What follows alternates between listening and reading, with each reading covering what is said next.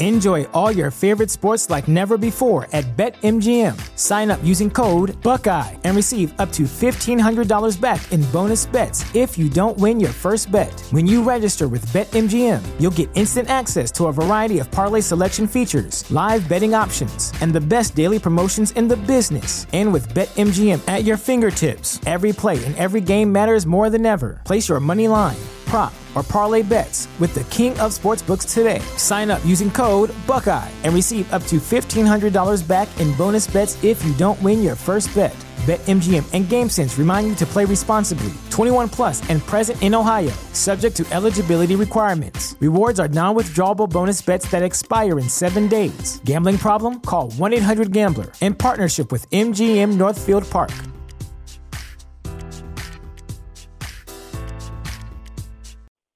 You have one unheard message. Hi, I was calling Current, the influencer marketing platform, but I think I just got redirected to a bunch of people listening to a podcast.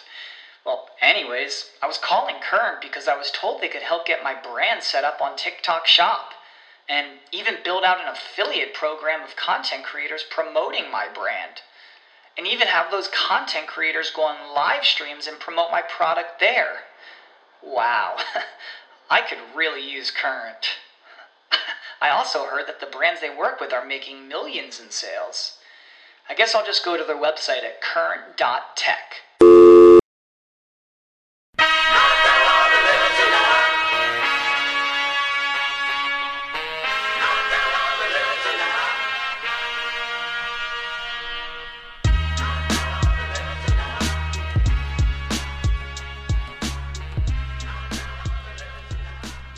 Hello and welcome to another episode of Affirmative Murder, the Equal Opportunity Murder Podcast. I am Alvin Williams, joined as always by my partner in true crime, Francel Evans. What up?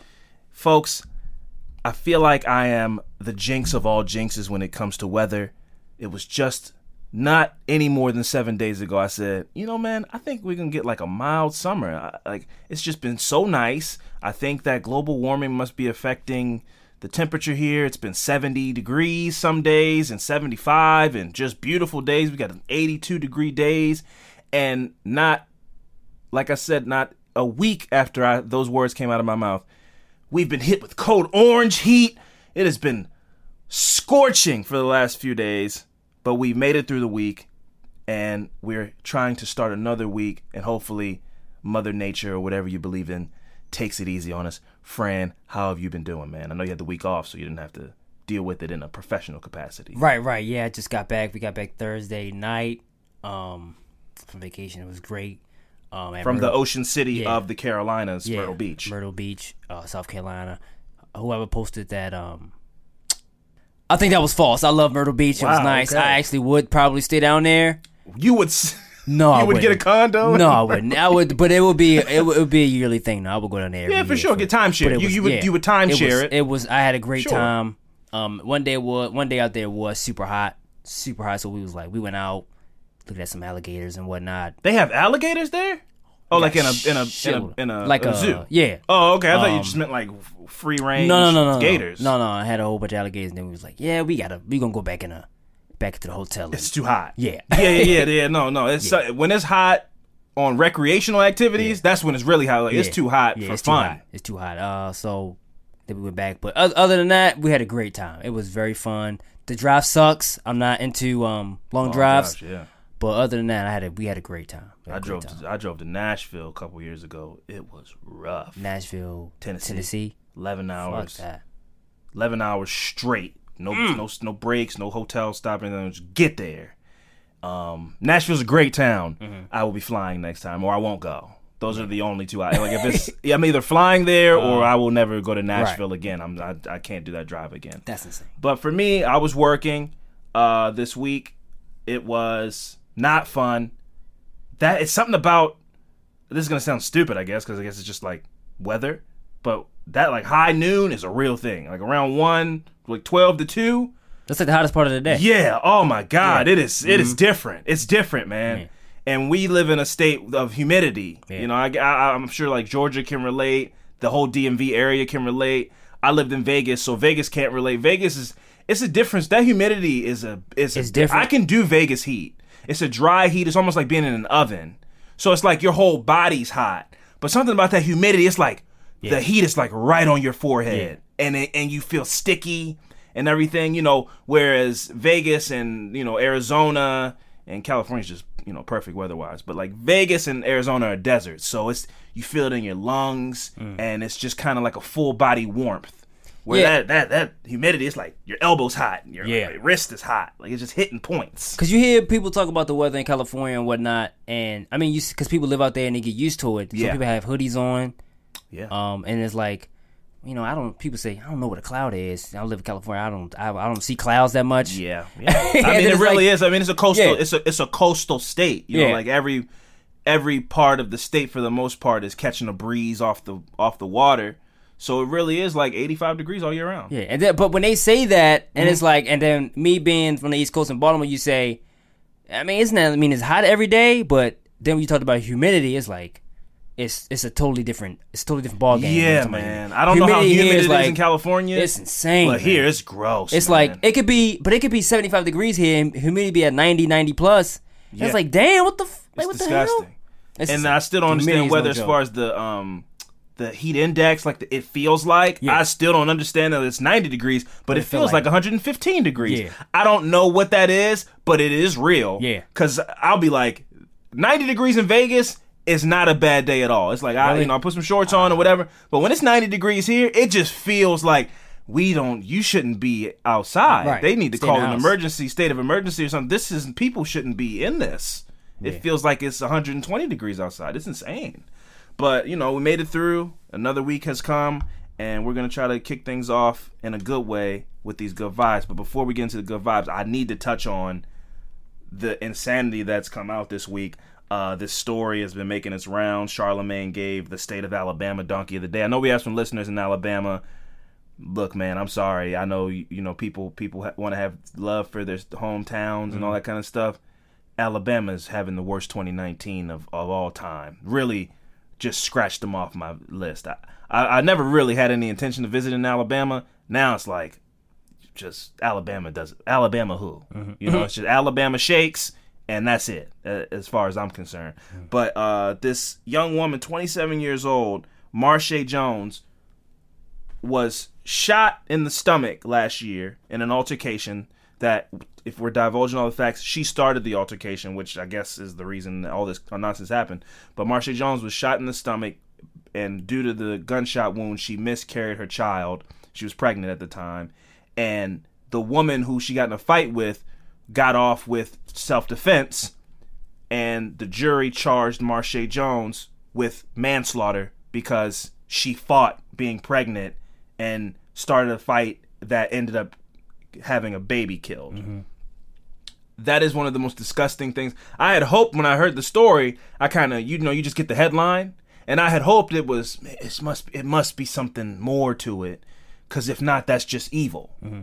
To to I have to assume that she was pregnant she was going to have the child. Mm-hmm. So to topple on, you know, put on top of that woman's grief that oh, it is it's a hundred. She already feels responsible, Right. But now in the eyes of the law, we're saying it's a hundred percent your fault, and you possibly can go to jail mm-hmm. for killing your child for a stupid, you know, you, you you lose your emotions or whatever, and you get into a fight, and now you're being charged with murdering your child for what was uh, I don't know. You shouldn't fight when you're pregnant, but it was she was fighting somebody. Yeah, but when you say that, was it wrong? Yes, but I get the logic behind why lawfully why they was like, you know, it's your fault because you're because they. I, I'm I'm guessing they're saying. I mean, you're pregnant, so you you have the initiated choice this fight, to not fight. right? Sure. I get that part, but I mean, it's still you're not.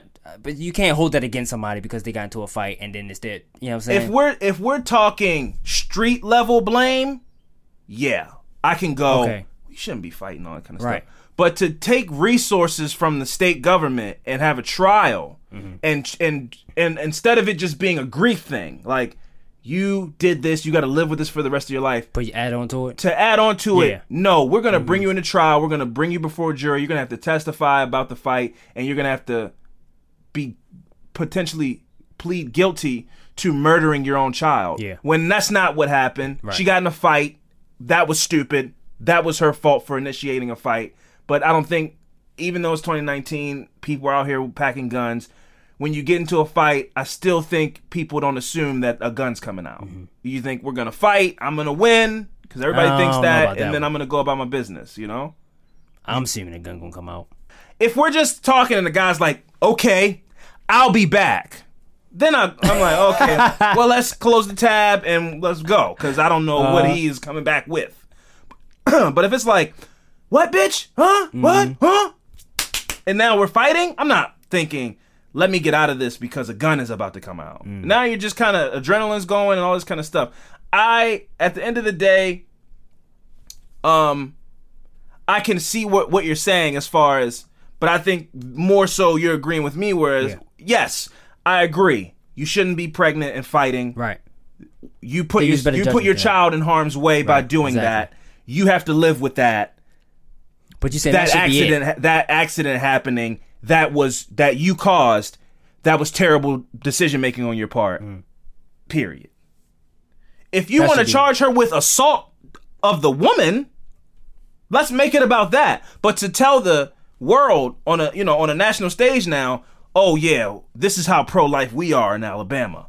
If two people get in a fight and the woman or the person is defending themselves and they shoot a person, that's self defense. You can have a gun in Alabama and shoot a person in self defense, but if a child gets harmed, that's you got to go to jail. You know, so it really is. It- it's these two kind of. It's the gun lobby and the and the pro life, pro choice war kind of meeting each other. Mm-hmm. gets blurry this- at that point. Yeah, in this same kind of thing, because you know, I, I don't think people should be pulling out guns if you're in a fight. Now, if you feel like you're in danger, hey, I I I, I can't I can't argue that. If you feel like your life is in danger and you pull a gun out, that's what they I deem even- this to I don't even think it's. Be, I don't even think it's that. That's what they deemed it to be. That she shot this woman in self defense. But the fact that this has gone to manslaughter of a child because you made a stupid, I just don't agree with it. I Was just, it video? Surprising there's no video. It probably is a video. I don't want to see a woman get mm. pregnant woman. Yeah. I mean, I just want to maybe that'll clear it up getting, a bit. she's getting she's getting her ass whipped. I would assume she had to be getting her ass whipped. when She pulled the hammer out. Yeah. But you, that's the thing about people don't talk about in these discussions about these guns. When you got that hammer on you, you walk around with a little bit more, you know, swagger in your walk. You know, you, you you're ready to pull it out. Can you? Are, are there gun laws in South Carolina? You know, Are there gun? I mean, oh, like, I'm sure. ca- I'm sure there are. I mean, people, people carrying around guns like that. Yeah, I'm, I'm pretty uh, sure the we had- Carolinas are pretty red. we had Or a, which, uh, which one is which one is conservative? I'm sure the Carolinas like are gun. They like Okay. guns there. Cause I we had this little. Was this fucking up your condo plans? You no, like- no, no. We was down. We was at a gas station. We was on our way back, and then like this dude was like, it was like, cause you know how when you pull up to the gas station, you have to wait behind the person, Mm-hmm. and dude kept blowing his horn, beep. So I'm like, Oh, is he? All right, beep beep. So I open the door like it's, it's just yes. beep beep, and I'm like, do they carry gu- guns around here? Cause I was about to go off on this dude. Yeah. I was like, what? Oh, he was Wait, honking. It was it was at you. Yeah, I was about to get flip him off and everything. I was like, you know what? I'm not. Yeah, I, I mean, don't recommend that no matter what state. you're Right, people Yeah, that got you know that carry guns like they that. feel like that. Like That's how you just said, they that's how walk that kid around- got- That's how that kid got shot yeah, at the gas station. they gas walk station. around with that that different attitude. Yeah. I don't even want to. I was like, you know what?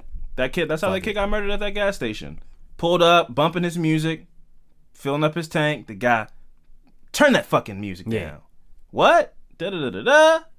Turn into an altercation. Guy pulls the gun out, crazy. shoots him. That guy's in jail, thankfully, because you can't just have people. Even though there's a ton of them, can't just have people that with that itchy trigger walking around just looking for an Can't tell, altercation. can't tell nothing. No, you know, so you know, but um, I think that's a tragedy. Uh, I'm, you know, I, I don't know if the, I don't know if it's controversial. I don't, I really don't know, but I am hoping Marsha Jones is cleared of those charges. I think that's ridiculous. I don't, I don't think you should be fighting while you're pregnant, but to, she already has to live with the guilt of that Yeah. she doesn't need to go to jail too. I just think that's that's overboard. But I also think that she is um, being used as a political prop because Alabama's so pro life and wants to ban That's abortion that they're gonna say this is how hard our stance is on pro life. That if you even endanger a child while it's in your while it's in your body, because Mm-hmm. that's how they look at it. When when a woman becomes pregnant, she is no longer a person she is just a vessel for the human bit that's inside of of of them. So if you're endangering that human being, that human being has rights, and if you're endangering that person's life, they didn't choose to get in that fight. So if that per- person dies, that's your fault, and that's the, that's the line in the sand that Alabama's drawing with with taking that woman to court and charging her with manslaughter, and I think that's disgusting. But anyway, um, you know, why fixate on the things we can't change, right? Uh, I, I, I highly recommend anybody. I don't know where you stand. If you if you're if you're pro life, if you're pro choice, here's what I recommend that you do. Instead of getting involved in that fight back and forth all the time, what you should do is get involved in uh, political movements, social movements that make changes in a positive way to whatever side you're on. If you're pro life, why don't you find some ways to get money into these inner city communities that uh, to fit to change the situations because the big argument is you know everybody that's pro-life when these kids are born and there's no money to feed these kids because a 15 year old had it and you know and they end up in the system let's try to change those systems. Let's not make let's try to change uh, you know the foster care system. Let's make it less of a dangerous place and uh, less you know traumatic for children. And if you're pro choice find a way to get the money to you know these uh, these these organizations that promote uh, sex positivity and teach young girls about their bodies at young age and young boys about uh, protecting women and not being disrespectful to women at young ages. Let's take that energy instead of just going back because I hate that the fight's never gonna. If you're pro life and you're pro choice, you're always gonna think that a baby is a human being and don't kill it, or a woman can do what they want with their body, and it's never gonna change. But if you take that energy and put it into something that can actually change us, the system around it, now you're making use of that. I just don't like wasted energy. And mm-hmm. that's all that is. That fight is just wasted energy. So try to move that energy somewhere else and shut the fuck up about it. You mm-hmm. know, like if you're not out there being active and trying to make a change about something, just putting up comments about stuff, it's just a it's just wasted energy. That's easier. It's it is a lot easier. Mm-hmm. If you really feel strongly enough about it that you're talking about it every day, put that energy into something. And if you are doing that, I commend you. But if you're just talking, stop talking and start walking. That's what I, I'm challenging anybody listening to this to do.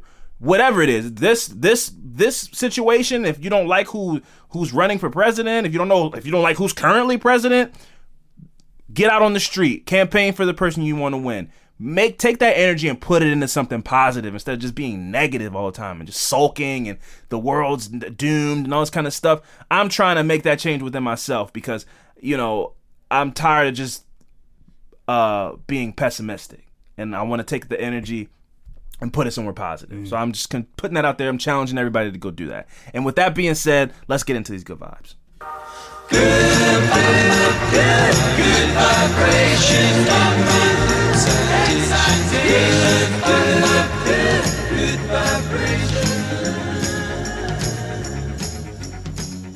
That's right, folks. Welcome to another Good Vibes segment. We're here to just bring a little positivity, a little light, a little energy into your life to get you out there and ready to change the world. So, Fran, I'm going to start things off. And this week I have another story of a young man breaking these traditional heteronormatives down, toppling that patriarchy one step at a time, and saying, hey, man, look, we can go out and play football and basketball and all that kind of stuff too, you know, and, and that's cool. But you know something? You know what I really like to do? You know what my true passion is? Baking. Now, let me get into this. So, this 13 year old baker doesn't just serve up delicious treats to, p- to paying customers, he also serves them up to the homeless and hungry people of Washington, D.C. That's right, a local boy. Since Michael Platt has always loved to bake, he decided to use his passion as a means of helping the less fortunate. So when he was 11 years old, he launched a baking business called Michael's Desserts. Not the most clever name, but I like the hustle. the bakery runs off the bakery runs on a one for one business model similar to Tom's shoes. For every pastry that the customer buys, Michael gives away one pastry to an underprivileged person. Hmm. Once or twice every month, Michael travels from his home in Bowie, Maryland, to DC so he can hand out dozens of baked treats to kids, adults, and families in domestic violence and homeless shelters. The team philanthropist also works with Washington, D.C. based nonprofit No Kid Hungry in order to distribute his pastries.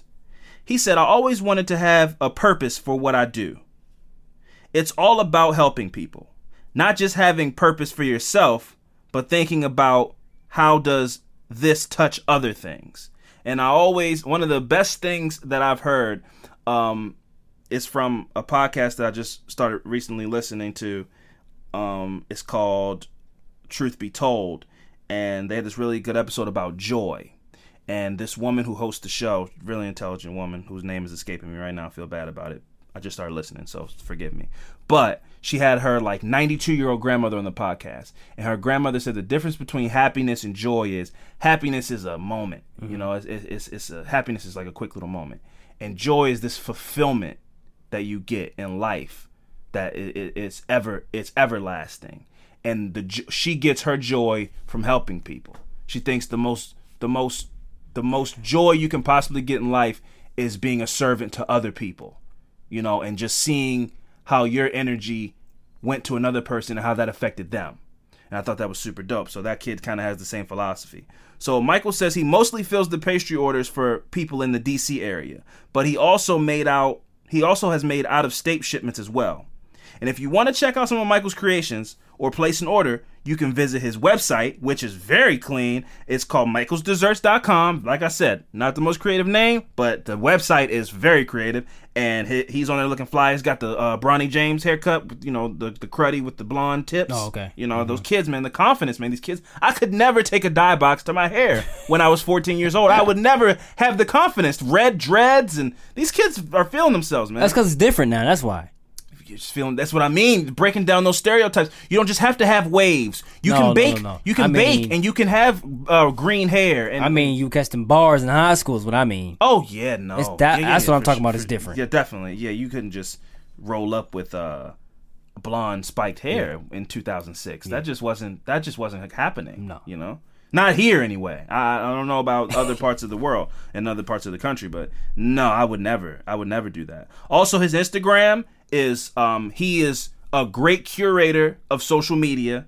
Um, I I don't know if it's weird to tell people to go follow a 14 year old kid on Instagram, but for the purpose of supporting his business, because he does let you know when his orders are coming out and when he, what he's doing for these nonprofits and everything like that. His Instagram is Michael's Desserts, and he's on there just giving thanks because his orders are starting to go through the roof. And people keep asking us if we have a Patreon. No, we don't. Uh, I'm expecting to launch it in October, but if you want to send us some Michael's uh, desserts um, and support his business and also send us some delicious desserts. I fully, you know, I fully support that. You can send it to our PO box. I don't know the number offhand, but you know, if you would like to do that, you can hit us up. And if you want to make a donation, I guess it's not a donation. If you want to buy something from Michael's Desserts in our name and send us them, I, I fully support that. I, you know, I like desserts and I like helping people who are in business for themselves. So that was my good vibes. Again, I just love stories about kids, especially young black boys who are not becoming victims of the stereotypes and heteronormative,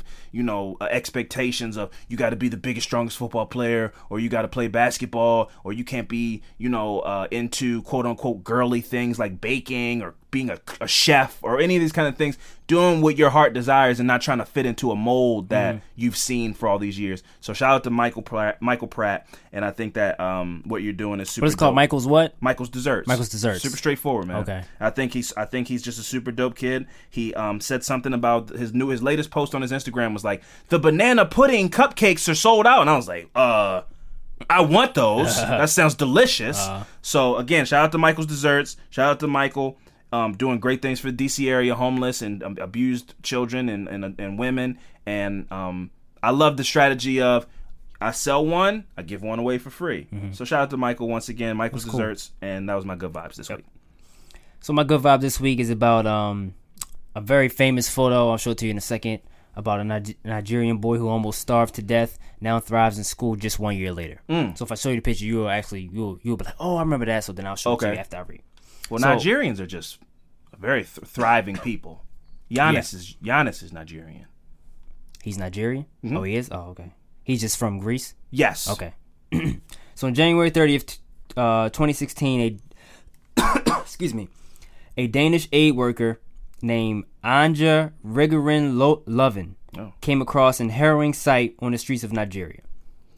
So there, uh, I'm guessing she is the founder of um, this humanitarian nonprofit organization that are fighting for children's rights. Good. Um, so she's the founder of that. She discovered a young boy named Hope in a dire in a dire situation. The starving child was certainly on the edge of death. Abandoned by his parents, the two-year-old was emaciated after fending for himself for eight months. Mm. It means he's two years old. Yeah, that's crazy. Uh, Just surviving on the streets for two months at two years old. yes. Uh, a fact, a fact captured in one heartbreaking photo. In it, Lovén is bending down to give her to give him a bottle of water. So I mean, he was at the state where it was like his legs Distended belly. legs are stupid, like really skinny. Yeah. and his belly is out. Hair. I mean, it's just it's it's it's tough. It's a tough photo. Yeah. Um.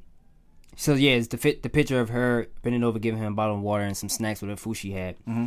Um. So after the scene, she wrapped him in a blanket and took him to the nearest hospital.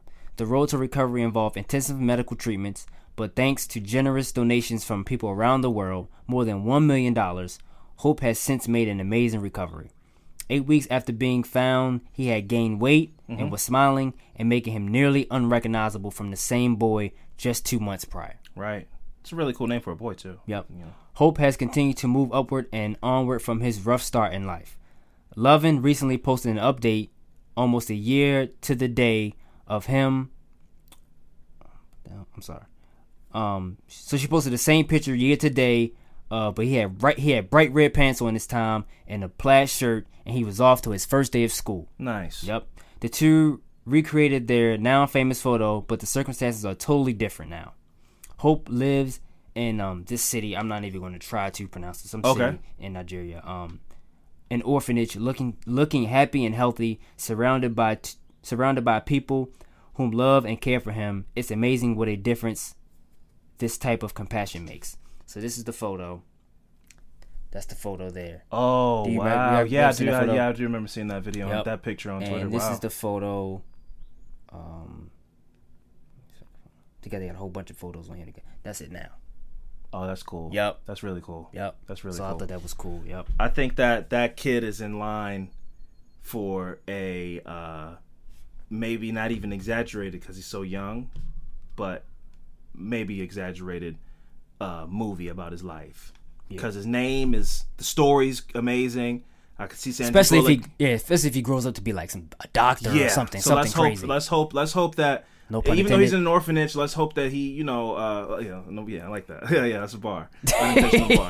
Let's hope that uh, hope, you know, maybe he gets adopted. You know, if if he's in an orphanage and he ends up in a good home and makes something incredible out of his life. But he's already beat a lot of odds Yeah. because it's not. I mean, there's a lot Two of kids, years old, it's a lot too, of- bro. it's a lot of kids on that continent not doing well at all. You know, I mean, I know, I know that they like to depict Africa as this really, you know, war torn, terrible Hmm. Continent, and there's a lot of countries in Africa that are not doing well. There are a lot of countries in Africa that are incredibly beautiful, Hmm. but there are also a lot of countries in Africa that are being uh, exploited by other countries, and their people are, you know, just trying to make ends meet. Yeah. There's a lot of political, you know, war going on in that, you know, in, in countries in Africa. So that stuff is real as well.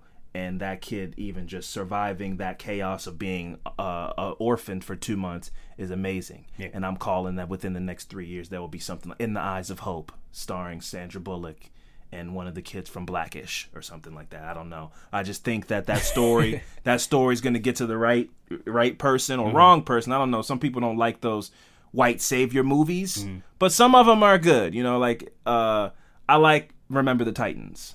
I don't like Driving Miss Daisy, but sometimes it's you know. Uh, those movies where you know people come together, racial harmony, and we achieve a goal. Sometimes it's a good movie. It's not Right. always. You don't always have to be like, oh, it's another movie where the white person comes and saves the people from, you know, racism. Sometimes those movies suck, but sometimes they're good. And good or bad, I could see this kid's name is Hope. I just could see that some some studio making that a movie. Yeah. I, I'm I'm just calling it now, and I've been making predictions lately, and I've been on the money. I'm just saying, keep an eye out for Up with Hope, or you know, In the Arms of Hope, or something like that, coming 2024. I'm calling it, put it out there. That's happening. Anyway, uh, so those are the good vibes. What we're gonna do is we're gonna take a quick break. I'm gonna leave you guys to this new song I Ah, heard. excuse me. It, you all right? Sorry, my. I thought you saw a ghost or something. Uh, um, this is X Marks the Spot by Karmic. And uh, um, listen to this, feel some good energy. And when we come back, we're going to talk about some fucked up shit. So stick around. Trying to see it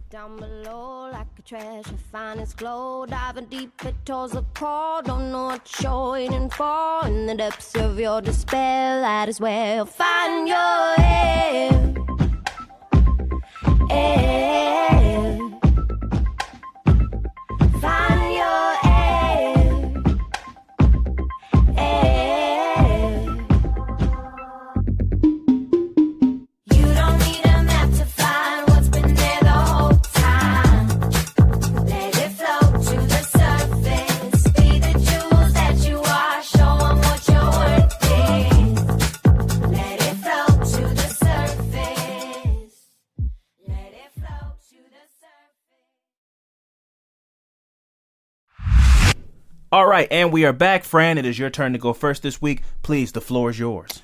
Cool. All right. Uh, my affirmative murder this week is about Stephen Brian Pennell, Okay. um, who is a uh, he was from Delaware. Mm. Now, when I was doing some research on you know serial killers from Delaware, it's not a lot of them, mm-hmm. and Well, the they ones- can't be mad about anything. They no sales tax. Yeah, true. But then they're not really serial because it's just mostly like a lot of one offs. Oh yeah, yeah. So it's just you know, it's some type of insurance thing, Oh, some kind of scam or some type of love triangle. or- yeah. So it wasn't it, it wasn't a lot of them, but did come across this one. Um, so Delaware is generally considered a peaceful place to live. I've been there one time. I think it was to the beach.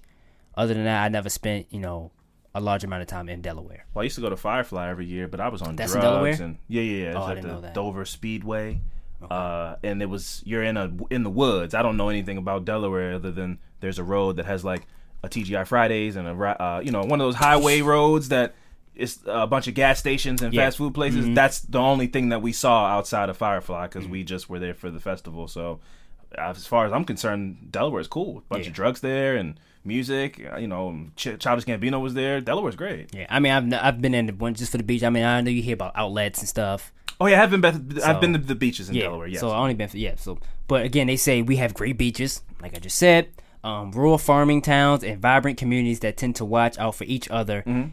In the 1980s, oh yeah, okay. yeah, things, though things yeah. may have changed a little bit. though one small Delaware town lived through the nightmare of Delaware's first and only serial killer. Oh, Um, it says, "Do you remember the fi- the fear felt in, ba- in Bear? Bear? Yeah, Bear. So I'm guessing. Um, do we have any Delaware listeners? I don't know. Oh, maybe they maybe they know something. it's such a small. Yeah. You know, it's like in between Pennsylvania and like Yeah. here or something like. That. So it's not. It's not very big. I'm sure there has to be somebody from Delaware that listens to this. Aubrey Plaza probably listens to this, or Joe Biden, Hmm. Maybe. or the guy that invented Spanx. I think is from Delaware. One of them probably listens. We got some pretty baller ass uh, listeners, so one of them probably listens. It's cool. I doubt it, but you know, whatever. Um, from 1987 to 1988, the small town of Bear, Delaware, was home to the unthinkable, the very first serial killer in our small, our small state's history. It began on a chilly November night when Shirley Ann Ellis was bringing a Thanksgiving dinner, dinner platter to an AIDS patient oh. in Wilmington at Wilmington Hospital. She was she was hoping to hitchhike rather than walk the 14 mile journey. 14 miles. Hmm. Oh, before I move on, I want to talk about. I wanted to. I meant to bring this up earlier. When I was in Del, when I was in not Delaware, when I was in um, Myrtle Beach, I've seen a lot of women walking at like 10, 11 o'clock Sure, Beach Town with headphones on. I don't understand why. headphones. Why do you? Why Like do you? AirPods or like headphones? Like both. Okay. Why? I don't think. I just don't think it's a think good. they should be we don't. I mean, us as men don't have to worry about. I mean, we brought this up a lot of times. We Yeah, don't. yeah, yeah. Us going out for a walk, we don't. We're not thinking about that. You- You're saying like But they should be aware should of their be- surroundings at yeah, 11 o'clock At at least night. have one in, Sure. or have someone speak. speakerphone. I don't know. I just don't. I just think when I see him, I was like, ah, don't wear. I want to be like, But isn't that sad? Take your headphones isn't, off. Isn't that sad that that's your first thought? That a girl Yeah, can't but I mean- they can't just listen to Haim and, and walk down the street like, And- girl, why aren't you aware of your surroundings while you're walking down the That's street? Sad, but I do, I do agree. I wanted to be like, stop the car real quick. But also, you got to think also, maybe that's their way of determining deterring dudes from trying to hit on them because you know you can I'm on the phone or I'm listening. You, you know, you see headphones, you might not try to hit on a girl. It's all those they got all those kind of tricks, man. Sierra used to wear a wedding ring when she was bartending. Like it's, it's all kind of stuff you try to do to keep creepy ass dudes from trying to fucking bother you when you're just trying to go walk to Secrets uh, bar and get a drink. yeah, but I just that it made me. It just when I see it, it made me No, I fully, un- I, I fully understand. But when I when I I agree with you, Mm-hmm. but I also have to go into myself and go, that's sad that you even Yeah, it's- that it's- you think about that. You're like, man, what if somebody tries to jump out of a car and kidnap you? It's like, why do you have to think about that? Why can't they just you know listen to the new Miley Cyrus or whatever and walk down the street? I mean, we've been doing this podcast for a while, and then you hear about all the crazy shit that go on. Sure, I'm I'm like always on high alert now. yeah, for sure. like Yeah, no, no, I think I, I'm just I, I don't trust I, anything. it's how I am now. But moving on. So yeah, so she was she was hoping for a hitchhike um, rather than walk 14 mile her 14 mile journey. Mm. So a car pulled up, offered her a ride. Then and got in. She got in the car. her body was found less than three hours later. The autopsy, re- stories, yep. man. the autopsy revealed torture and mutilation. The small Newcastle County town was immediately on high alert. And then they got a picture of uh they say many of us take the Route 40 or the Pulaski Highway in Newcastle County on a daily basis. Yeah. But in the late in the late 1980s it became the focus of the investigation. Because that was like the hit, the the big long road. That was the big long road and this dude nickname was the Route 40 killer or some Oh, something wow. like that. Yep. Didn't even know Route 40 went that long to be honest with you. I looked it up. I was like, "Geez, I didn't even know it goes Yeah, man. Ninety five I didn't goes even know. super long. You know where you hear about some interstates that are in like the West Coast. Mm-hmm. I think I think ninety five goes super far. I don't know how far, but it goes super far. Mm-hmm. Yeah. You know, so yeah, man. Forty these interstates, these yeah, all those kind of stuff. Yeah, those routes. Yep. Route sixty six is like goes across the whole country. I might be wrong, but you, yeah, I, I think that's a fact. I think that's a fact. Uh. I might be wrong, but I think that's a Route sixty six is like spans. The So you country. can just take it. That'd You cool. probably have to do some curves and Oh, stuff, okay. but like you are still technically on Route 66, even if you went a all up a mountain and all Uh-huh. kind of stuff. You're on Route 66. Hmm. You know, I, I- I didn't fact check that, but I'm I'm I'm confident. Some stuff I just feel very confident when I say. I'm not hearing your voice. Yeah, I feel confident in that one. Uh, I mean, somebody correct you. They will, yeah. Uh, somebody will actually. Um, it's not. It stops in um Tennessee. Oh, okay. Fuck Thanks. off. Yeah. well, I was, gonna say, I was gonna say thank you, but that's what I meant. Yeah. So, uh, two other victims were then identified as being picked up along Route 40 in Bear, Mm. and their bodies were later found tortured in the same way as Ellis. Oh wow. Work tools were identified as being used to mutilate the bodies. There were um, there were no common links between the victims, but detectives were given one clue by the second body found. So blue carpets, blue carpet fibers were found on both of the first victims. Oh, I love this kind of shit. Um, a strange clue indeed. Yeah, so it was a it was a strange clue that they picked up from those two victims. So Delaware Department of Justice got to work trying to identify the sources of these carpet fi- fibers. So an undercover policewoman um, had been conducting an in- investigation along Route 40, posing as a prostitute. Ooh, So that, I think um, maybe one or two of the victims were prostitutes. commitment. Yeah. Um, so one night she was approached by Stephen Pennell in a blue Ford panel, panel van, the same vehicle vehicle that was spotted picking up previous victims. The detective was able to, um, in some type of sneaky way, get some of these fibers off the The fit, off the the, off the floor. car, off the floor. Um, of the van's interior, from the van's interior blue carpet, before Pennell got suspicious. Mm-hmm. So like, what, I mean, Yeah. what's I mean, what the fuck are you doing, Yeah, why like- are you in my car? Why do you have tweezers? right? She got gloves on. yeah. Like, uh, oh, sorry, I dropped my uh my gordita crunch wrap on your floor of your uh van. Sorry about that. So he got suspicious, then he sped off. He probably left his door open, door. Yeah, pipeline open, sure. everything. So the fibers were found to match those on those on the victims. Mm-hmm. So Stephen was arrested November 28th, 19, 29th, 1988, and convicted in November of 1987. Wait, what? yeah. Whoa. Maybe that's Flip it, flip yeah. it. Uh, he was arrested in November 29th, 1987, was convicted in 1988 Okay. um, for the murder of Sh- Shirley A. Ellis. And then in June of 1988, the murder of Catherine Catherine Demar- DiMauro. Eventually, he pled no contest um, to the September of the September 1980 murders of Michelle and Kathleen. He was also sus- suspected of the August 1988 murder of Margaret Lynn Finner, though her body was found in such a decayed state that conclusive evidence was impossible to find. Oh wow. Um, so Pennell was finally arrested. His van was searched, and detectives found hair, blood, and the same brand of duct tape used on his victims. Oh, they also found his torture kit of pliers, handcuffs, needles, knives, and restraints. Oh. I mean, it's so that's creepy as fuck. You have a whole toolbox Yeah. just like in the corner. Like that's my that's my murder That's kit. my murder kit. Like Yeah. That's crazy. that's creepy man. as shit. So um, Pennell defended himself in the Delaware Supreme Court and requested that he and requested that he be executed by lethal injection. That's an extra level of crazy when you're like, I got this. Yeah. I don't need a lawyer.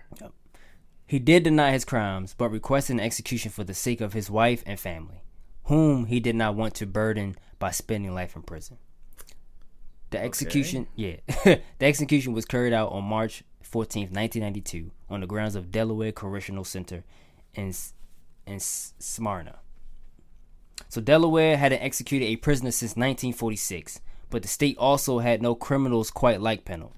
In the years following Pennell's execution, Delaware's stance on capital punishment softened, and 16 other convicted murders were put to death at the correctional center. Oh wow. In, t- in 2006, in 2016, the Delaware Supreme Court ruled capital punishment unconstitutional, thus shutting down the program in the small state that had the third highest number of executions per capita. Oh wow. So they were getting busy in Delaware. Yep, yep. And they aren't even having even you like you said this was like one of the only serial killers. So they were killing people for you know one-off murders and Yeah, stuff. yep. Wow. Um, so luck- Executing people. Yeah. Sorry. So luckily, most Delaware towns are free of violent crimes like this, and it's easy to pick a safe place to live. I mean, I haven't even heard of It's a big presumption, uh, you know. Yeah, but uh, but uh, yeah, I mean, I, I definitely haven't heard Delaware is not on the you know top 100 most dangerous cities in America list on though it's a state. But I just mean like Dover is not on the you know, whereas Baltimore is the top five like every year. Delaware, I, I don't hear that very much. But also, Right. like we like you said, it's a very small state. Yeah. you know, it's not probably not a lot of people live in Delaware, so Right. Sure, you know it's sure. pretty spaced out. You know, and small town. So they got they had on this article they got some link of the ten safest places, peaceful places to live in Delaware. But they also say, but still, don't forget to lock your doors at night. For sure, those times are gone, man. Just uh, keeping your door unlocked and stuff. Uh, that's that's not a thing anymore. Don't do that. No, no. So yeah, that was my first murder of Stephen Brian Pennell. Stephen Brian Pennell. Yeah, I never heard that one. That's yeah, mm-hmm. that's crazy, man. You, I love those little details of you know, oh, we found a blue fiber on their, their clothes, and then you try to pinpoint it back to the you know the source, mm-hmm. and it's like a carpet in a basement, or Yeah.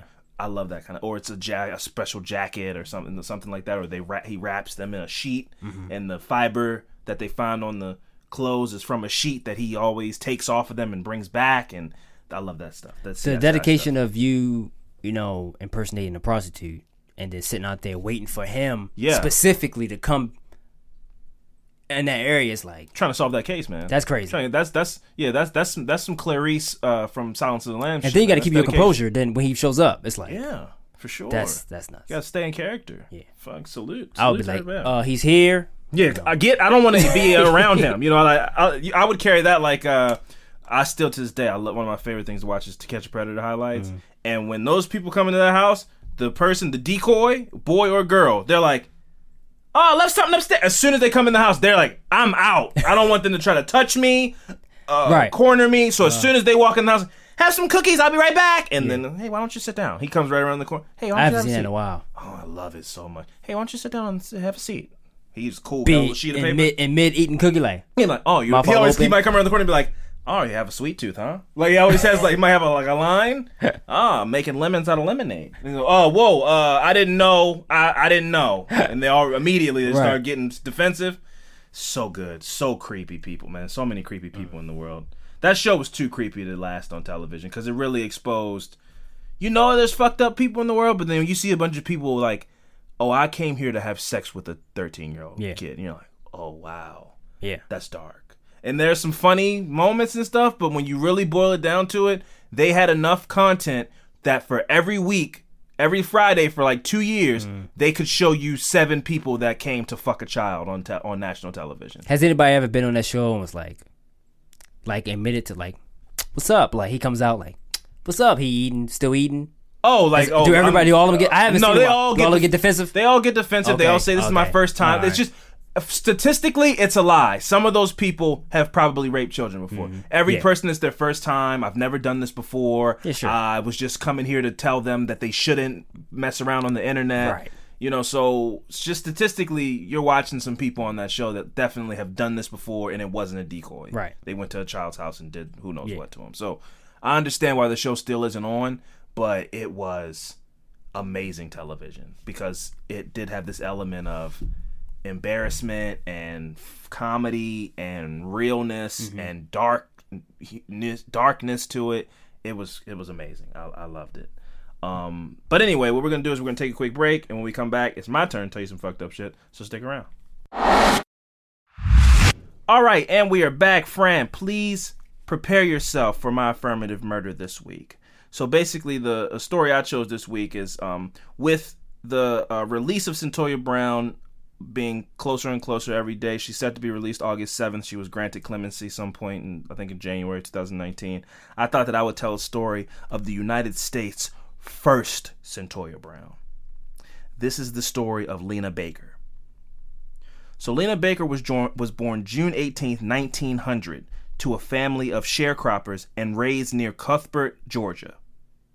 Her family, which included three siblings, moved to the county when she was a child.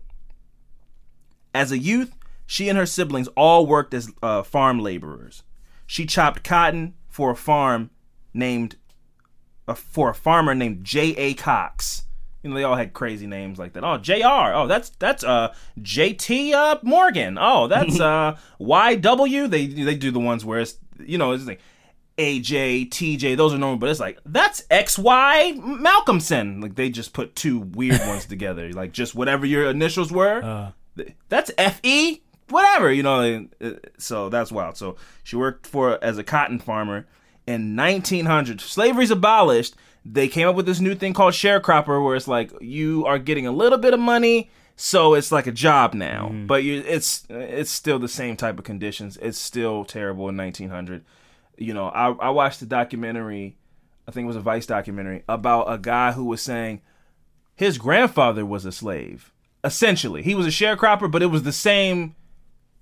He couldn't leave his mm-hmm. farm, and it, it was this was like 1940. Mm. So that sharecropping shit, I'm sure there there were probably some situations where people made a lot of money doing sharecropping. You know, maybe were able to buy their land Which or is a whatever. better title. huh? This is a better title for being Better title is it's it's a job now. Now you're not oh. you're not working for free. You're not picking cotton for free. You're picking cotton for money now. But the conditions were still terrible. You were still under the you know the under the eye of a racist you know f- farm owner or whatever. It's Just some different word. They all created business terms to make it like on the up cents, and up some shit like that. Some, some the, I'm sure something shit. like that, something ridiculous to where for you to buy whatever you're trying to buy, your freedom, pay the money back as your as an indentured servant, whenever it is, it's going to take you years to do and a lot of hard work. But anyway, so that's the world we're living in. Um, it's 1900. By the 1940s, Baker was the was a mother of three children and worked as a maid to support her family. In 1944, Baker started working for Ernest Knight, an older white man who had broken his leg. He owned a grist mill, which is basically like a cereal mill. Like they they um whatever you do, you know, run oats through the machine. They you know they turn the plants into oats and grains and stuff like that. Uh, and upon sexually assaulting Lena multiple times, he would keep her there imprisoned for days at a time in near slavery. Knight's son and the townspeople disliked their relationship. Get that shit. You're being raped by a guy and also being judged by the townspeople. Like, oh, I don't, I don't approve of their interracial relationship and them having sex with each other. When you're being raped, so you have to deal with people, you know, giving you bad looks, probably putting their hands on you, calling you all kind of terrible names, and you're also being raped by a person. Yeah. So that's the th- those are the two battles you're fighting. Like, it's not like you're dating a person and you're being you're catching heat for your love of this person. It's like, no, I'm being sexually assaulted and then I'm being chastised for being sexually assaulted. right. That's insane. this this story actually um gets me a little. It's a, it's it, it makes me a little mad. Um, so he would keep her there in prison, basically. Um, one night in April, an argument between the two ensued, during which Knight threatened Baker with an iron bar. As she tried to escape, they struggled over his pistol and she shot and killed him. She immediately reported the incident and said she had acted in self defense. I wouldn't report a damn thing.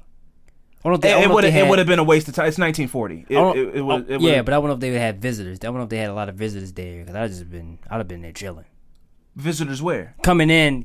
to you know, if, like people that have been there all the time, like oh, they know that he has Oh, to his land, like to Uh, yeah, his to his mill or whatever. Had, yeah, they know he has slaves. Sure. But for her, for her to kill well, him, well not slaves. Oh, uh, They are slavery is abolished. What is it are, called? You know, uh, sharecroppers. sharecroppers. Okay, knowing he has a sharecropper there. Well, the whole town knew that he had a sexual relationship with this woman. I'm, I don't know if they're you can't rape a Okay. Negro. I don't know if that's why they're like he's having sex with that Negro girl, and they probably you know said a little something a little harder than that. But I'm just saying, though, if she would have killed him, I would have just been chilling out in the house for a while.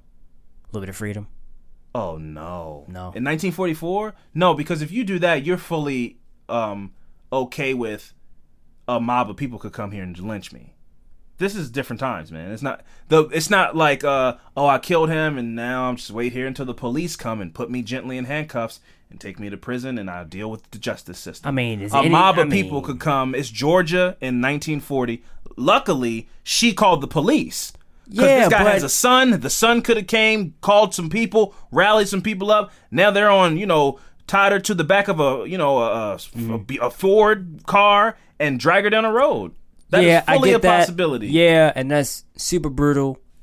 But how much of a difference is that from you working in these crazy conditions, Mm-hmm. picking cotton, not not getting paid shitty amount of money, Sure. getting raped probably daily. I mean, Yeah. is that is it Well, much of a gap argument. This, between? this was the argument I have about slavery. It's like I don't know how confident I am that knowing if it's let's say you were forced into a time machine Mm-hmm. you know black people can't fuck around time machines. You're forced into a time machine by an evil villain from Mm-hmm. a, a, a Batman movie. And they send you back to slavery times, and you're on the boat. That you get time machined back to the boat, and you know where the ship's heading. Right. You know what you're in store for. Do you jump off the boat and drown yourself? yes, You do. Yep. You're confident that you would be uh, able to kill yourself. Yep. Knowing what's waiting for you. yep. See, I say I'll just do it. I could say that, but I don't know if I could do that. I don't know. I don't. I, when you're in that moment, If you can, like, if you know, if maybe you, I can get there to America and run, get with the Native American. if people. you if you know what's ahead of you at the time, and then you're in that time where you're on the boat, so you're in the the beginning of this of about to start slavery. no time, no- and you're not is no even time, you're yeah. not even going to get out to this timeline from when it starts and ends. you're, you'll be dead long before slavery's over with, and I would just jump off.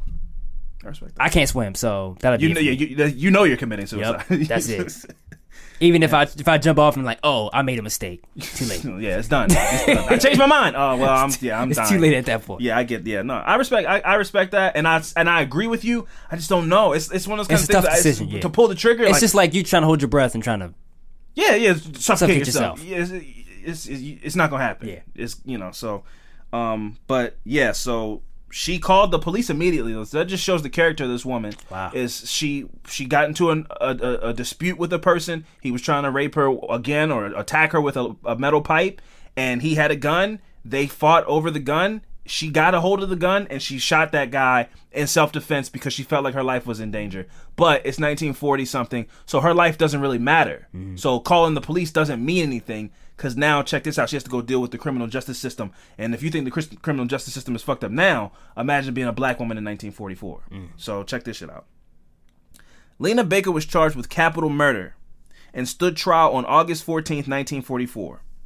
The trial was presided over by Judge William Two Gun Worrill. What? He kept uh, a, He kept a- two guns? He kept a pair of pistols in view on his judicial bench, right there. So you know I'm two pistols. That's how I get down. I have a nickname, and I don't shoot any bull. He got some kind of stupid catchphrase or something, probably like that. What do you go around saying? Two guns, two chains. Yeah, I got it. Yeah, I got it. yeah, I got, I got it. Uh, uh, at her trial, Baker testified that Knight forced her to go with him on the Saturday evening of April 29th. The town disliked their sexual relationship. He was a rapist. Let's so this the idea of catching scrutiny from people about you being raped is the most disgusting thing. Like to be judged by people like, uh, why are they doing that with each other? And it's like, he's raping me. Why are you people giving me side eyes? I don't want him to. It's not. We don't love each choice. other. Yeah, Right. it's, it's insane. Um. So uh yeah, so the town disliked their sexual relationship, and the county sheriff had warned her to stay away from Knight or risk being sent to jail from being around this guy, messing around. That's how much they disliked, you know, this interracial shit, you know, messing around. Like, stay away from this guy who's employing you, or we will send you to jail. She got a warning from the county sheriff. But she was afraid of Knight's physical abuse. So it's like, you're caught in this fucked up Yeah. in the middle of this fucked up situation where you're from a small town you work for this guy he probably is the only business in town that you know is providing jobs and you you either have to distance yourself from him and and be in fear of him retaliating for you you know him him not getting to have sex with you anymore mm. or you let him keep doing that and possibly end up in jail because the county sheriff and the people of the town hate that you're being seen with this white man. Mm. What a fucked up position to be in. That's I don't. It's just. It's like I don't want either of these things. I don't want either of these. I just want to. I just want to pick cotton Yeah. and get a check. Yeah. that's all I want to do. So that's fucking gross and sad. Uh, his son had also beat her on another occasion, warning her to stay away from his father.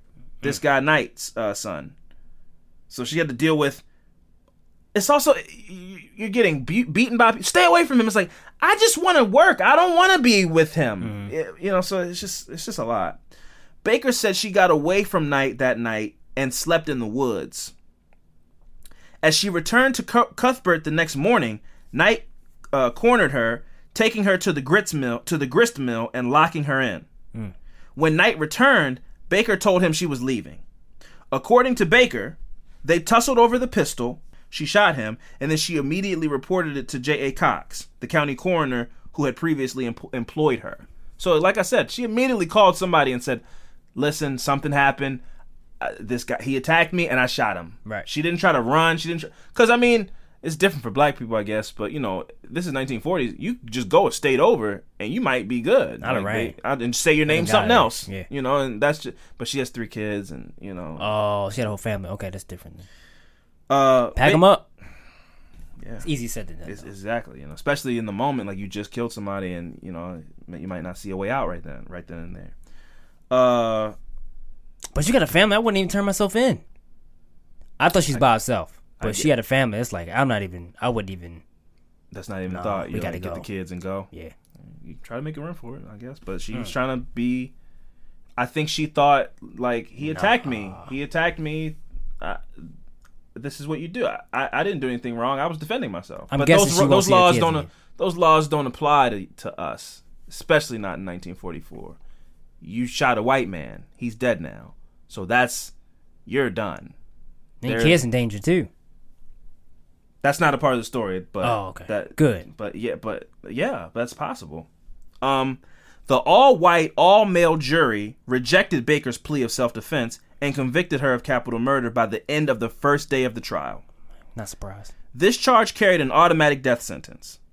In addition to the legal racial segregation imposed by the white dominated Georgia legislature, it had disenfranchised most blacks since the turn of the century, which disqualified them from jury service, which sounds a lot like the fucking gerrymandering that's going on in Georgia and has been going on since the since 1944 and to now. They just found new ways to fuck people out of their vote, and in this situation, they fucking rigged the system to where there was no black people on the jury. Hmm. So you know you, that's not a jury of your peers. No. In a time where racism is at its height, right after slavery is over, there is no racial harmony at all, and you have to go in front of an all-white jury, and they and a lawyer's going to tell them this black woman shot this old man with a broken, this old white man with a broken leg. It's oh my god, And that's it. This Negro, and I'm using that. that you, we know what they said, but we're not gonna we're gonna be classy. But we know what they they didn't say Negro. That whole jury, they were thinking one thing, and it wasn't that. And that's that was her only shot at surviving.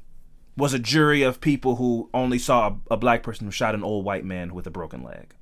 No way Who, you win that. who had the who had the decency to give her a job and let her work at his mill, and had the had the nerve to be seen with her in public, and and and make love to her consensually. How dare she do that? That monkey. So that's what that was her only line of uh, defense, and her her chance at survival was those people.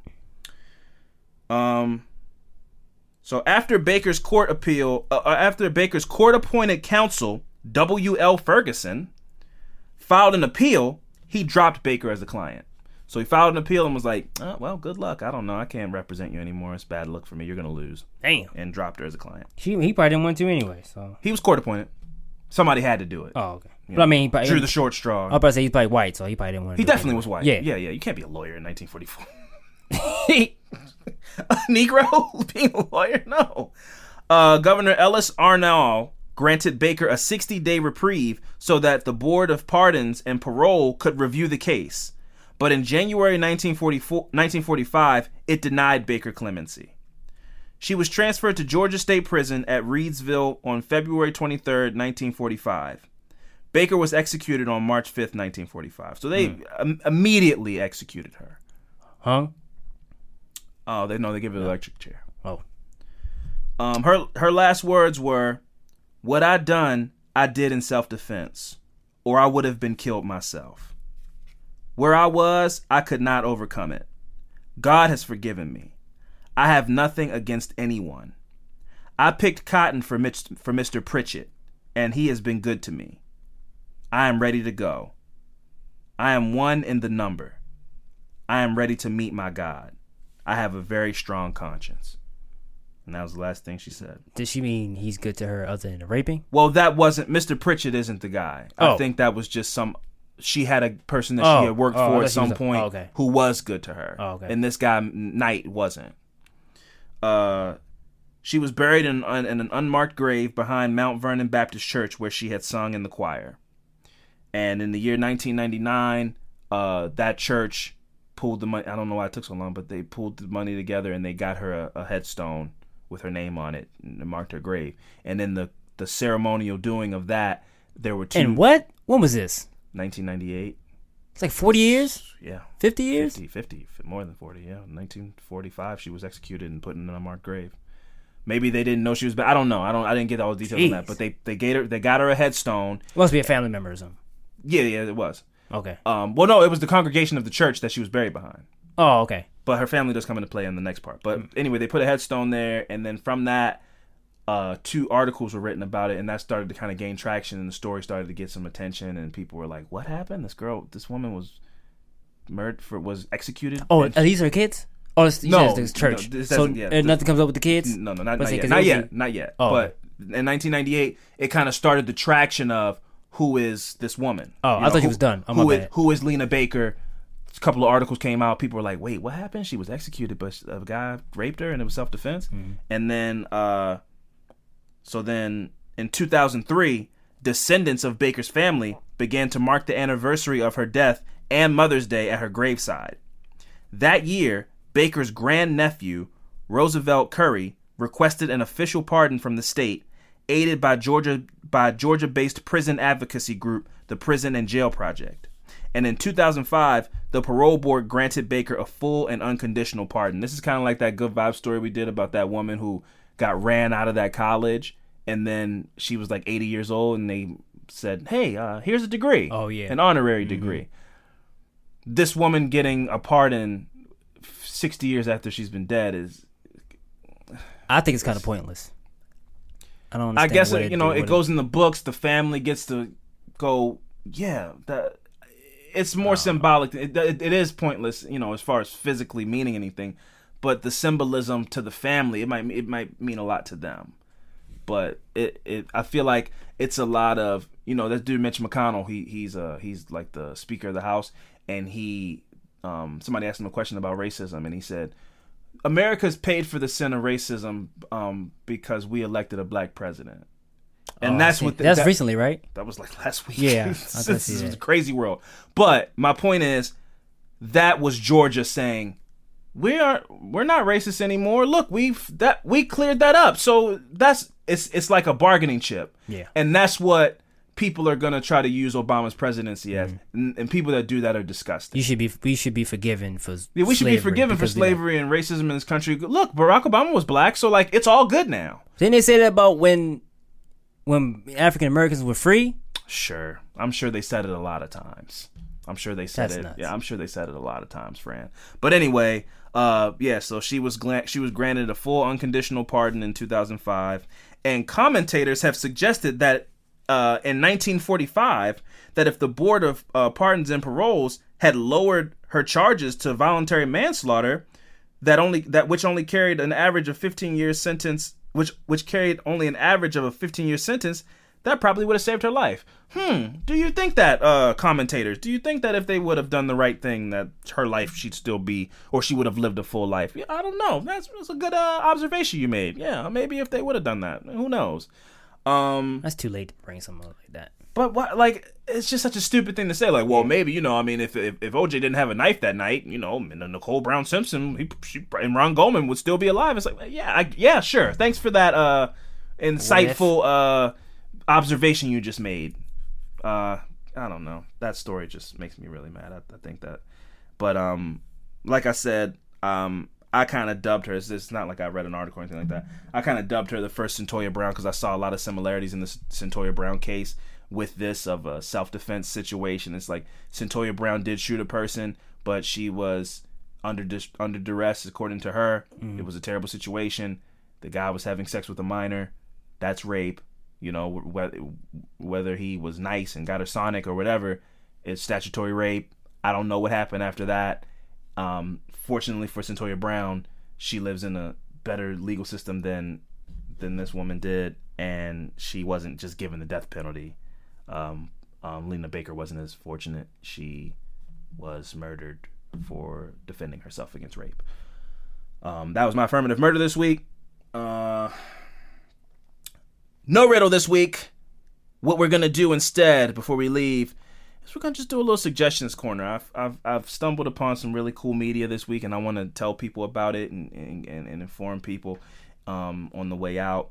And uh, so what I want to say is podcast I started listening to The Pat Down, starring one Miss Pat. This is a very politically incorrect show. Miss Pat is just as ghetto as she can be, but she is a hilarious woman from uh, Atlanta, Georgia. Um, and her and her co-host just kind of talk about current events and her insane life. She might be one of the only books that I read uh, in the near future. If I if I do read her book, her um she has a memoir about her life story, which is insane. Miss Pat, the Pat Down, great podcast.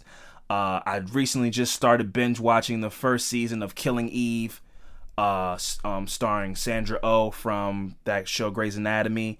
That sh- this show is nuts, friend. Killing Eve is about this woman who is a sociopathic assassin, and the woman Sandra Oh from um, from Grey's Anatomy is a like a detective, and she's trying to find this serial killer who's been killing all these people. Wait, what's the main lady from Grey's Anatomy? the Asian lady. Okay, I got you. Yes. Um and so but they end up I'm not I haven't watched the whole first season, but they end And- up finding out that each one knows who each one is. So Sandra Oh is trying to solve the case and catch this woman, but this woman also now wants to kill Sandra Oh because she knows what she looks like because they ran across each other one night when when the assassin woman was murdering somebody. Okay, I'm sorry. Where was this? This is on BBC America, um, but I I bought the first season on iTunes because I don't have BBC America. I don't have that channel. But the second, no, I, I'm wrong. The second season I can watch. The first season I have to buy each episode with my cable service provider. So I guess the first season isn't on demand, but the second season is. So I could I'm not gonna buy each one individually on Comcast. So I just went on iTunes and bought the whole season, and now I'm watching. I'm binge watching that right now. And as far as music, I've been getting my 14 year old girl right now, a 14 year old girl on right now. I've been listening to a lot of Billie Eilish, and I've been listening to this band called Girlpool. It is very moody music. It makes me feel like um, I don't want to talk to anybody, and nobody understands me, and it's great. Um, those are my suggestions anybody out there. So, like I said, the Pat Down, Miss Pat, Killing Eve. I might be late on that, but it is a great show so far. And you know, uh, if you're a 14 year old girl, or sometimes you wake up and you feel like a 14 year old girl, listen to some Billie Eilish and some Girlpool. Those will make you feel like you know, you know, they'll never understand you, and they just don't get where you're going through. And you know, don't talk to me. Those are my suggestions. That was suggestion corner for me. Fran, you got any suggestions you want to make? Yeah, um, I recently saw the movie uh with Adam Sandler and uh, Jennifer Aniston. Was that on Mystery Netflix? Night or- Yeah, Mystery Murder or something like that. Okay. I've just tried to find it real quick, but I can't. I think it's Murder Mystery. I think it was called. That's what it's called. Okay, I believe. I'm not sure. but it is on Is Netflix. it good? I haven't seen it. Yeah, it is good. It is good. I Okay. thought it was um. Adam Sandler's been kind of missing the last couple years. Uh, his movies, I haven't loved. Didn't love Jack and Jill. wasn't my wasn't my favorite movie. I mean, it's only one movie, right? It was more than one movie, but we won't. I love Adam Sandler. You know. All right, shit. All right, but yeah, I did. I tried to pull it up, but it won't. My internet won't work here. But anyway, that that was a good movie. It's on Netflix and um, Serial Killers podcast. Oh. That was one of the first podcasts I listened to when I first started getting into podcasts, just in general. Uh huh. Um, the first episode I heard on there was that's how I found out about the Scarborough rapists. Okay. Um, they do reenact. They reenact the whole Oh, thing. okay, on wow, The podcast, So okay. it's, it's it's it's pretty cool. crazy. Yeah. So um, serial killers. That's what it's called. Check that out. Um, and they have. I don't know if you guys heard of this. I don't know if you heard of this. They have a monthly subscription um thing you can get. It's called To Hunt a Killer. You I think it. I've seen the ads for that Yeah, on like, that. Facebook. Okay, so. I had it for I had it for a while, but um, I canceled because I don't have the time. Yeah. So I stopped. But it is pretty cool. You subscribe to it, pay Uh-huh. it monthly, and then they send you a box every month of clues, and you have to use those clues to find a serial killer. Oh, like you solve it. You can solve it. Yeah. Oh, okay, So wow. I mean, there's many episodes. Um. So yeah. So it says, Oh, is this says- attached to the serial killer podcast? No, no, no, no, no. Oh, but they do oh. advertise it on the serial killer Oh, okay, podcast. okay, But that's how I found out about it. Okay. And I delivered to the place where the the um, what you call it the uh The subscriptions go out. Or? yeah wherever they mail them out from. I used to deliver it. I was like, I was like, you know, I went and I was like, are you guys? I like I heard about you guys on the podcast. And Yeah. Like yeah, they subscription package. They put all these clues and stuff. We did it one time. You get a newspaper. You get like a paper cup. You Oh. get some crazy shit. Oh wow, so you get a little, little bit of swag in there. Yeah, and you Oh, and it's not it ain't nothing easy. You gotta really sit there. And Yeah, you got to really it's crazy. They, they, they get a, you get a Hunt a Killer notebook, get a pen, you get a whole bunch of little cool shit. But other than that, that's when you first start. But other than that, You're people. You're not crazy. There's I don't know. There's a uh, somebody was murdered on my street or something. I don't yeah, know. What's going on. It's an yeah. But other than that, you get clues every month, and then you got to figure it out. It's very time consuming. Okay. But But it- but it- but if you're into true if you're into it like then that, yeah, yeah. which many are on a page, it seems sure. like yeah, I think you should try it out. hunt a killer. To hunt a killer, To yeah. hunt a killer. Okay. Oh, so to, so to hunt a killer. Yep. Check out Murder Mystery. So it's You- huntakiller.com. You can go to the website. huntakiller.com. You recommend uh, Murder Mystery. yeah. Okay. Cool. And the serial killers. and Serial. Killers podcast. Yep. Okay, cool. All right, well, that's all we got as far as the suggestions corner. Uh, again, uh, if you're listening to this fresh, it's Monday. If not, it's still you know post release of this. I am also featuring on uh, Rewind the Love podcast, starring Sonya and Mike, a couple of great people. We had a really good time. I, I'm, I'm really excited for people to hear that. I, I think it was a pretty hilarious um, episode, and it was fun to just not be depressed at the end of recording an episode from talking about gruesome, terrible things. So I, you know, recommend if you need a palate cleanser from listening to the Serial Killers podcast, listening to this podcast. You know, uh, I don't know, maybe your kid said something mean to you and you just want to have a laugh. Go uh, download Rewind the Love. Listen to all the episodes, but I am featuring on the most recent episode, the beginning of the second season of Flavor of Love breakdown. So go listen to that. Go rate and review Mike and Sonya. They have a great podcast they're doing over there. And that's all I got. Fran, you got anything else? Nope. All right. Well, then we'll see you guys next week. Stay safe, you know, and, and uh, stay cool and stay hydrated. And, you know, catch you guys next time. Deuces.